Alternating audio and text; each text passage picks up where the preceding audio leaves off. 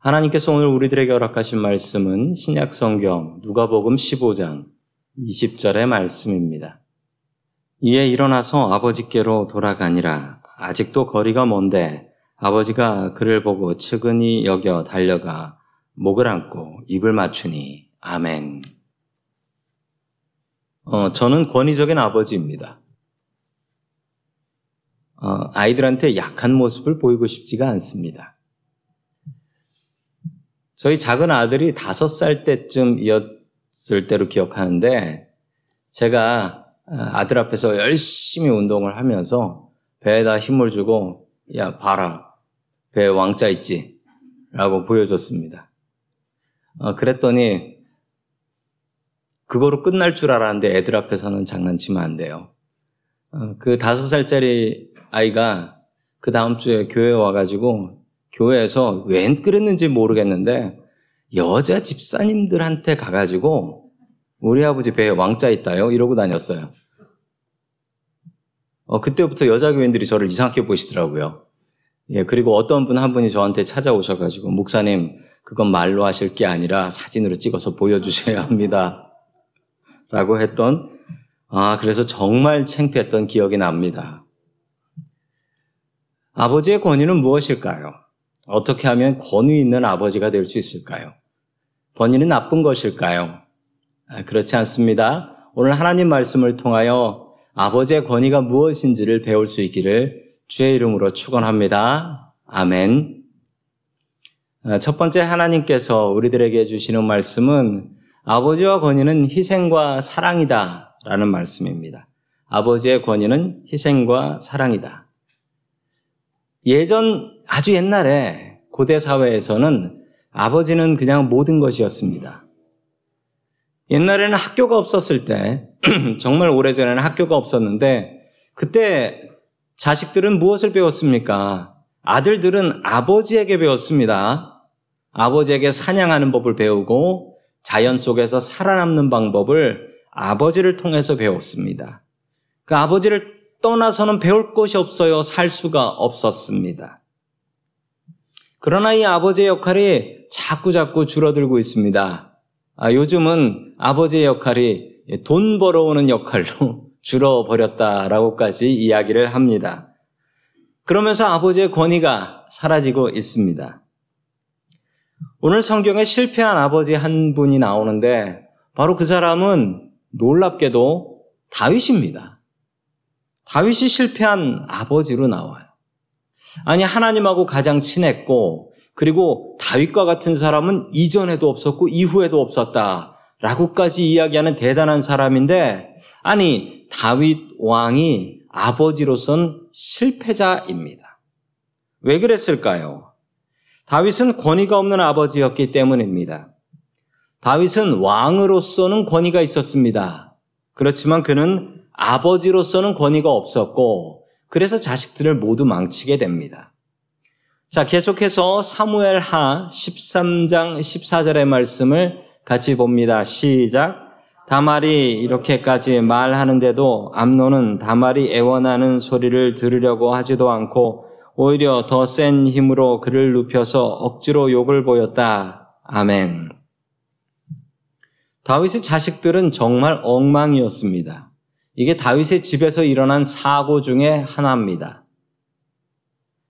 다윗의 아들 암논이 자기 여동생인 다말, 이복 여동생이었습니다. half sister. 이복 여동생인 다말을 좋아했습니다.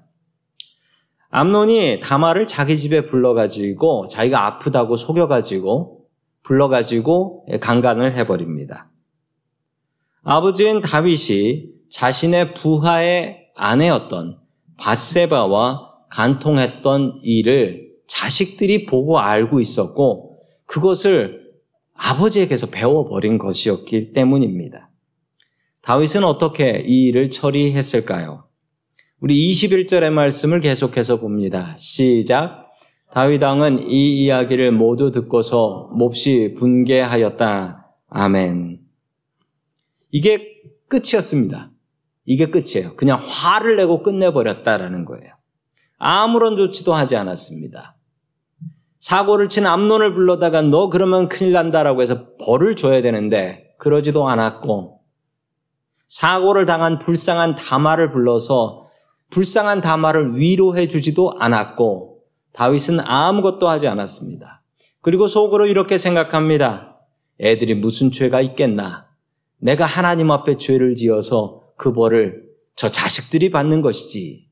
이렇게 생각하고 말았습니다. 다윗은 권위가 없었습니다.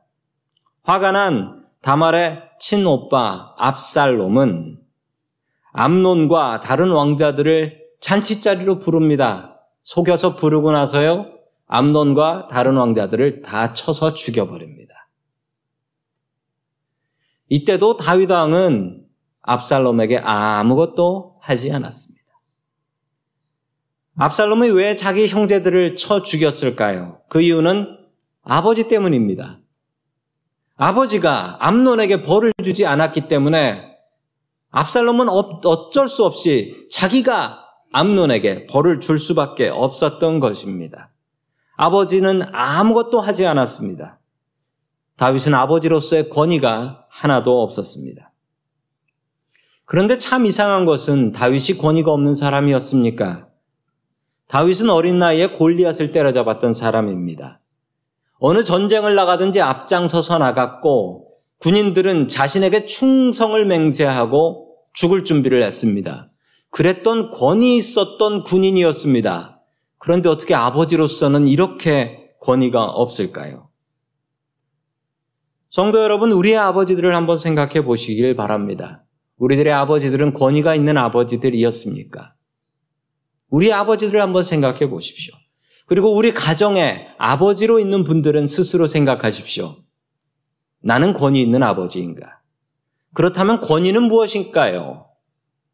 참 아름다운 아버지, 권위 있는 아버지 한 분을 소개해 드립니다.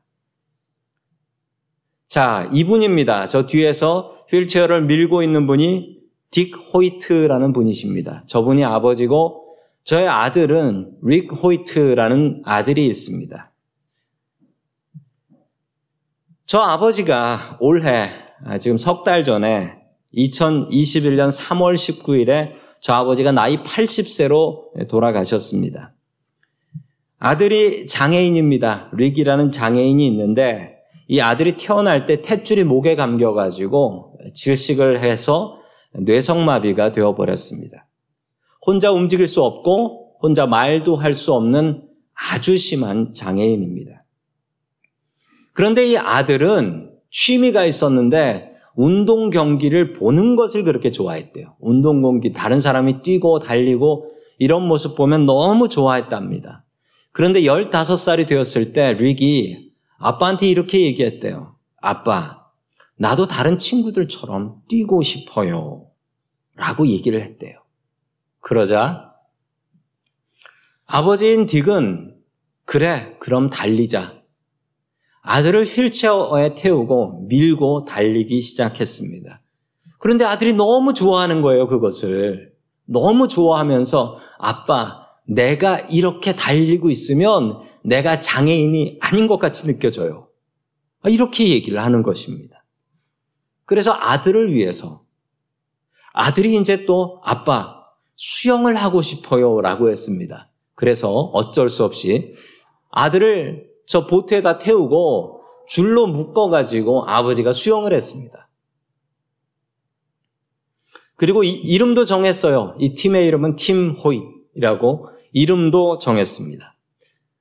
평생 동안 마라톤 72회 완주, 트라이애슬론 257회 완주, 보스턴 마라톤만 32번 나갔습니다.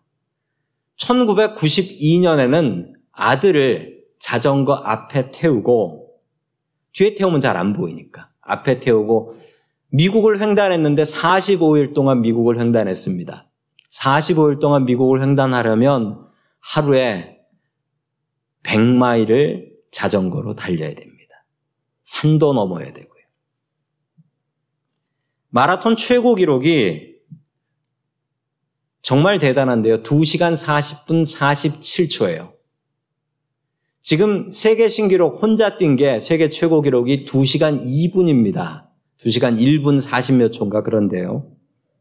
너무 대단하지 않습니까? 이렇게 기록을 세우고 나니까 어느 TV 아나운서가 너무 대단해가지고 인터뷰를 하면서 아버지한테 이렇게 물어봤습니다.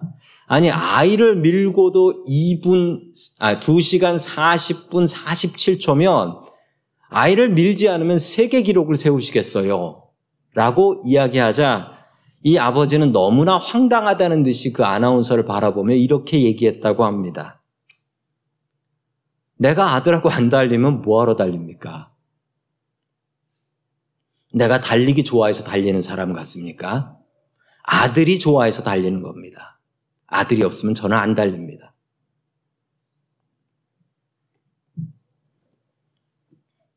참 안타깝게도 올해 3월에 하늘나라 가셨습니다. 이것이 아버지의 권위입니다. 아버지의 권위는 아이들한테 큰 소리 치고 큰 소리 쳐서 아이들이 꼼짝 못하게 하는 것이 권위가 아니고 아버지의 권위는 우리 하나님 아버지께서 그러시듯이 우리를 위해서 희생하시고 우리를 사랑하시는 그 마음입니다. 아버지의 진짜 권위는 희생과 사랑입니다. 가족을 위해서 희생하시고 가족을 사랑하십시오. 이것이 참된 아버지의 권위입니다. 이런 권위 있는 아버지들이 될 수 있기를 주의 이름으로 간절히 축원합니다. 아멘. 두 번째 마지막으로 하나님께서 우리들에게 주시는 말씀은 하나님 아버지께 배우라라는 말씀입니다. 하나님 아버지께 배우라. 다윗은 왕으로서는 권위가 넘쳐 흘렀지만 아버지로서는 권위가 없었습니다. 왜 그랬을까요? 다윗의 어린 시절을 보면 알 수 있을 것 같습니다. 우리 사무엘상 16장 11절의 말씀을 같이 봅니다. 시작. 사무엘이 이세에게 아들들이 다 온 겁니까? 하고 물으니 이세가 대답하였다. 막내가 남아 있기는 합니다만 지금 양떼를 치러 나가고 없습니다.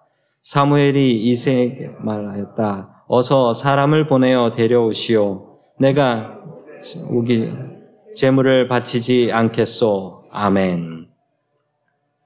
이스라엘 최초의 왕은 사울이었습니다. 사울 왕은 하나님에게 순종하지 않았죠. 그리고 하나님께 버림을 받습니다. 하나님께서는 새로운 왕을 미리 뽑기로 하셨는데 그래서 사무엘에게 저 이세의 집에 가거라. 저 집 아들 중에 왕 될 사람이 있다. 라고 말씀을 하셨습니다. 사무엘은 이세네 집에 갔습니다. 그리고 당신의 아들들을 모두 불러 모으시오 라고 하며 하나씩 하나씩 지나가게 했는데 그 중에 하나님께서 원하시는 왕이 없었습니다. 그러자 사무엘은 다시 이세에게 묻습니다. 이들이 전부요? 라고 물어보니 일곱 명의 아들이 전부가 아니라는 것입니다. 일곱 명의 아들이 전부가 아니고 한 명이 더 있다라는 거예요. 막내인 여덟 번째 다윗이 있는데 다윗을 빼고 부른 것입니다. 집집마다 막내들이 있지요. 막내들은 특징이 있습니다. 막내들은 형들은 혼이 나도 막내들은 눈치 보면서 잘 피해 다닙니다. 그리고 언니들 그리고 형들은 혼이 나도 막내들은 용서받을 때가 많습니다. 제가 뭐 제가 때릴 때가 어딨냐, 맞을 때가 어딨냐, 그러면서 막내들은 편애를 해요. 막내는 심부름을 많이 하지만 부모님의 사랑은 독차지하는 것이 막내들 아닙니까? 그런데 이 집 막내는 좀 다릅니다. 이 집 막내는 좀 달라요. 이 집 막내 다윗은 무슨 이유였는지 모르지만 엄청난 차별과 무시를 당하고 있습니다. 다윗을 아예 부르지도 않아요. 다윗은 왕이 될 만한 사람도 아니고 왕이 되어서도 안 될 사람이다라고 아버지는 확신을 하고 아예 막내는 부르지도 않았습니다. 그냥 들에서 양떼나 보고 있게 했던 것이죠. 자, 그 모습 그리고 그 마음을 다윗은 이렇게 표현합니다. 우리 시편 27편 10절입니다. 시작. 내 부모는 나를 버렸으나 여호와는 나를 영접하시리이다. 아멘. 다윗은 시편으로 자신의 속마음을 고백하곤 했습니다. 다윗이 쓴 시편의 말씀입니다. 내 부모는 나를 버렸다라는 것입니다. 내 부모는 나를 버렸다. 이것은 사실입니다. 영어 성경에 보면 벌써 있었던 과거의 일로 설명을 하고 있는 것이죠. 분명히 이 집안에 무슨 일이 있는 게 분명합니다. 이 어린 아이가 무슨 잘못을 했다고 어린 소년을 버리고 이렇게 차별하는 것일까요? 어떤 신학자는 이렇게까지 이야기합니다. 다윗이 잘못한 게 아니고 다윗의 출생의 비밀이 있을 것이다. 그래서 다윗을 이렇게 미워하는 것이다. 라고 이야기하는 분들까지 있습니다. 다윗이 아버지의 역할을 잘 하지 못했던 이유가 여기에 있습니다. 가정이 행복하지 않았고 아버지로부터 사랑을 받지 못했기 때문입니다. 가족에게 사랑을 받지 못했기 때문에 보고 배울 아버지가 없었다라는 거예요. 보고 배울 아버지가 없어서 자식들을 사랑해 주지 못했습니다. 우리 아버지가 나 학대하듯이 하지 않으면 자식한테 잘하는 거라 생각했어요. 자식들에게 좋은 것 먹여주고 좋은 것 입혀주면 그게 사랑이라고 생각했습니다. 다윗은 어쩌다가 아버지가 됩니다. 다윗이 전장터에서 골리앗을 때려잡습니다. 그 골리앗을 때려잡았을 때 상품이 무엇이었는지 아십니까? 상품이 사울의 딸이었던 미갈 공주였습니다. 얼떨결에 결혼을 하게 됩니다. 그리고 또 얼떨결에 다른 여자들과 결혼을 해서 자식들을 낳고 아버지가 됩니다. 어쩌다 사고로 아버지가 된 것이지요. 준비한 적도 없고 배운 적도 없습니다. 전쟁터에 나가서 전쟁하는 것은 준비도 하고 연습도 하고 배워서 싸웁니다. 그런데 아버지가 되는 것은 배워 본 적도 없고 어떻게 하는 줄도 모르면서 아버지가 되었습니다. 곰곰이 생각해 보시면 여기에 계신 아버지들, 준비하고 아버지 되신 분들은 거의 없으실 겁니다. 저도 그렇습니다. 어느 날 갑자기 큰아들이 태어났습니다. 그리고서 아버지가 됐고 아버지 역할을 해야 되는데 만만하진 않았고 실수 많이 했고 지금도 생각해 보면 자식들한테 미안한 것이 그렇게 많습니다. 우리의 아버지들도 그러셨습니다. 우리의 아버지들도 배우고 아버지를 하지 못했습니다. 그래서 참 실수를 많이 했습니다. 마음속에 아버지를 향한 섭섭함이 있는 분들, 아버지를 용서하십시오. 아버지들이 그러고 싶어서 그런 것이 아닙니다. 배운 것이 없어서 배우지 못해서 아버지로서의 역할을 잘 못하셨을 뿐입니다. 성도 여러분들 마음속에 있는 그런 마음들을 풀어놓으시기 바랍니다. 또한 아버지들이요, 우리 한국 남자들은 미안하다는 말을 그렇게 못합니다. 아내한테도 그렇고 자식들한테는 더 못합니다. 아버지들이요, 미안한 마음을 가지십시오. 내가 잘못한 것이 있다면 아내에게 그리고 자식들에게 용서를 구하는 것이 바른 마음입니다. 그래야 바른 아버지가 될 수 있기 때문입니다. 배우지 못해서 바른 아버지가 되지 못했다라는 핑계는 통하지 않습니다. 왜냐하면 우리들은 아버지들이니까요. 가족들을 책임져야 될 아버지들이기 때문입니다. 나의 육신의 아버지를 통해서 배우지 못했다면 우리의 하늘 아버지를 통해서 바른 아버지가 되는 방법을 배워야 합니다. 세상에 완벽한 아버지는 없습니다. 가장 완벽한 아버지는 우리의 하늘의 아버지이십니다. 하늘 아버지를 통해서 배워야 합니다. 성경에 나오는 가장 아름다운 아버지가 누구인 줄 아십니까? 신약 성경에 나오는 탕자의 아버지입니다. 탕자의 아버지는 우리 모두가 배워야 될 아버지의 모델입니다. 탕자라는 둘째 아들이 있었죠. 이 둘째 아들이 어느 날 바람이 나가지고 아버지에게 가서 이야기합니다. 아버지, 언젠가 주실, 나에게 주실 재산 있지요? 그거 나 좀 띄워주십시오. 내가 독립하겠습니다. 집을 나가겠다라는 거죠. 그런데 이게 엄청나게 모욕적인 이야기입니다. 왜냐하면 유대인들은 죽기 전에 절대 자식에게 재산을 물려주지 않았습니다.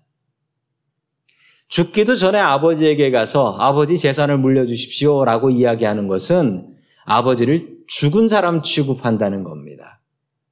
그런데 아버지는 그 아들에게 재산을 물려줘 버립니다. 그리고 이 아버지는 동네에서 무슨 대접을 받았을까요? 동네 사람들이 저 못난 사람, 죽기도 전에 자기 자식한테 재산을 물려준 저 못난 사람이라고 동네 사람들한테 손가락질까지 받습니다. 그럼에도 불구하고 이 아버지는 자기 아들을 믿고 재산을 내어줍니다. 요즘 길에 노숙인들이 많이 늘었습니다. 샌프란시스코에 있는 길에 있는 노숙인들의 모습인데요. 그들 중에 보면 나이 드신 분들보다는 젊은 사람들이 더 많아요. 젊은 홈리스들이 더 많습니다. 제가 그런 생각이 들었어요. 분명히 저 사람들의 부모님들이 살아 계실 텐데, 그냥 홈리스 하지 않고 집에 가면 될 텐데, 왜 집에 가지 않을까? 제가 너무 궁금해서 어느 홈리스한테 한번 그렇게 물어봤습니다. 신뢰가 되지만. 그랬더니 그 홈리스가 이렇게 얘기하더라고요. 그 노숙인이. 내가 집에 가도 부모님이 날 받아주지 않을걸? 이렇게 얘기하더라고요. 그러나 탕자는 달랐습니다. 탕자는 못된 짓하고 집을 나갔습니다. 아버지를 모욕했습니다. 그럼에도 불구하고 탕자의 마음 속에 조금도 의심하지 않았던 사실이 있습니다. 그 사실은 내가 집에 가면 우리 아버지가 날 받아줄 것이다. 이건 절대 의심하지 않았어요. 내가 창피해서 집에 못 가지 우리 아버지가 나 안 받아줄까봐 집에 못 가는 건 없다. 탕자가 대단한 것이 아닙니다. 탕자의 아버지가 대단한 것입니다. 내가 이런 모습이라도 돌아만 가면 우리 아버지는 무조건 나를 받아주신다. 이 마음이, 이 확신이 탕자한테는 있었던 것입니다. 그 모습을 한번 보시겠습니다. 우리 누가복음 15장 20절 말씀입니다. 시작.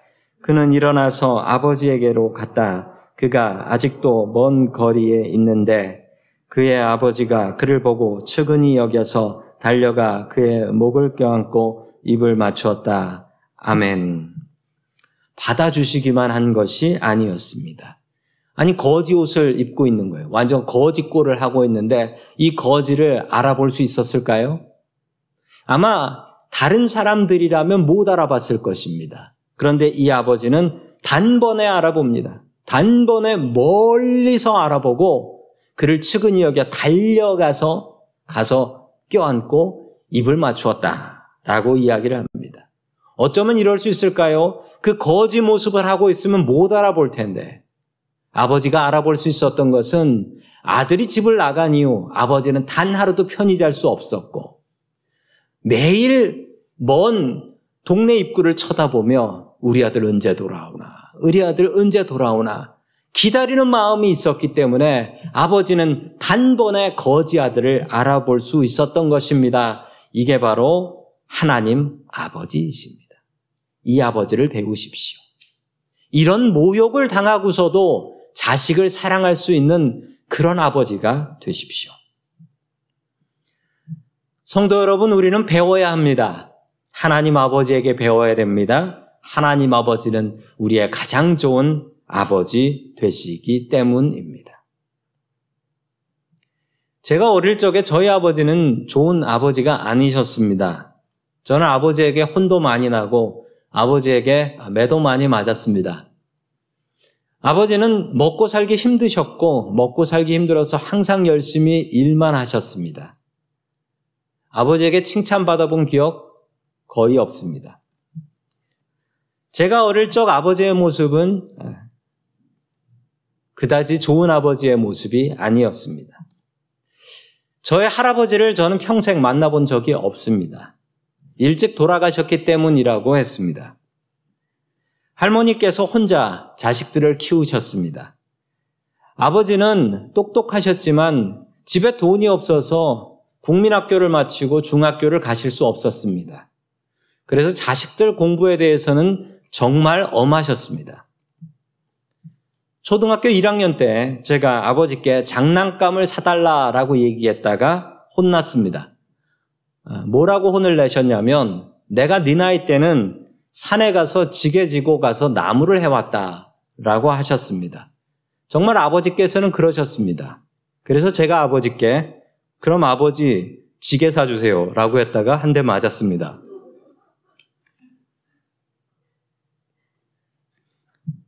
그러던 아버지께서 제가 초등학교 2학년 때 교회를 다니기 시작하셨습니다.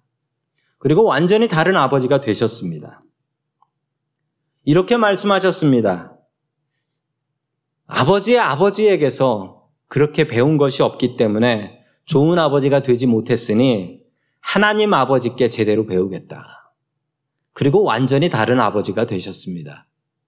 아, 이건 비밀인데 참고로 저는 어, 어머니보다 아버지랑 더 친합니다.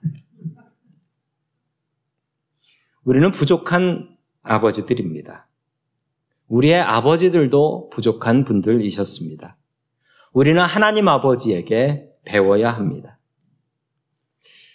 우리 아버지들 이렇게 따라 기도하면 좋겠습니다. 우리 아버지들 화면을 보시면서 이렇게 따라서 기도하시죠. 우리 아버지 아닌 분들도 같이 따라서 아버지들을 위해서 기도하면 좋겠습니다. 하나님, 저는 부족한 아버지입니다. 하나님 아버지를 배우게 하여 주옵소서. 우리 다시 한번 기도합니다. 하나님, 저는 부족한 아버지입니다. 하나님 아버지를 배우게 하여 주옵소서. 우리 하늘 아버지를 배우며 살아가는 믿음의 아버지들 그리고 믿음의 가족들 될 수 있기를 주의 이름으로 간절히 축원합니다. 아멘. 다 함께 기도하겠습니다. 우리의 참된 아버지가 되시는 하나님 아버지, 오늘은 아버지 주일입니다.